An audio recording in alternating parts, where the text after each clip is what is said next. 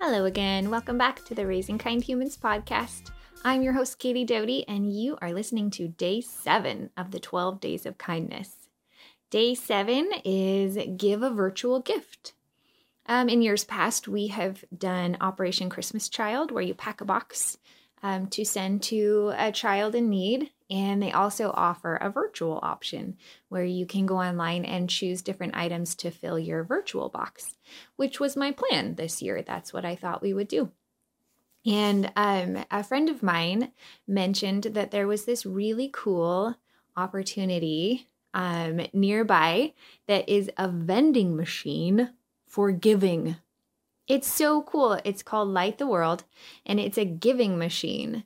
And so we took the kids down to check it out and it was really neat. It's huge and they have little cards in the spots where you would buy something that say what you can purchase. And so there were a lot of different options. So we let the kids kind of browse and see what they had. And then um, we let them choose what they wanted to gift to someone in need. And my son Bennett chose um, three ducks. That was an option. He thought that was very cool.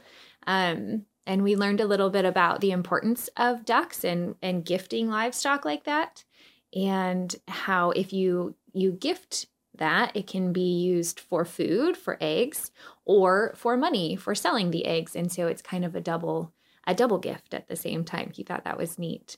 And Alice instantly chose the soccer ball because she's been really excited about getting back into soccer. And then we put on, or we pick some warm socks to add in there too. And so, just like a vending machine, you figure out what number it is and you type it in, and then you pay for it and you get to watch it drop, just like if you were buying a bag of chips um, from a vending machine. And so the kids were excited to watch it drop down. Um, you don't take anything, everything stays there. Uh, but there were some nice ladies helping us out, and you could take a picture with um, one of the cards. They had a whole box. You could choose what you purchased and take a picture with it since there was nothing to tangibly bring home. So we have a photo of our family holding up the items that we purchased. But I thought it was really neat and it really made me think about kind of this philosophy of asking other people to get involved and to give. And I've learned if you make it simple, make it easy, make it accessible, people are very willing to give and they're very willing to help out. And so finding ways like this to have something so readily available in a cool way where, of course, I'll help. That's really neat. I'll do that. Um, is kind of the way to go. Something that I'm definitely keeping in mind as I move forward with community service for kids and how do we make it so easy that it's impossible to say no. That it's something like, yes, I want that. I'll do that. That's no problem. I can handle that. Because I think so often we view community service as this chore, this extra thing that we need to add on to our plates that we don't have time for, or that we just don't want to put in the effort for, or we don't know what to do.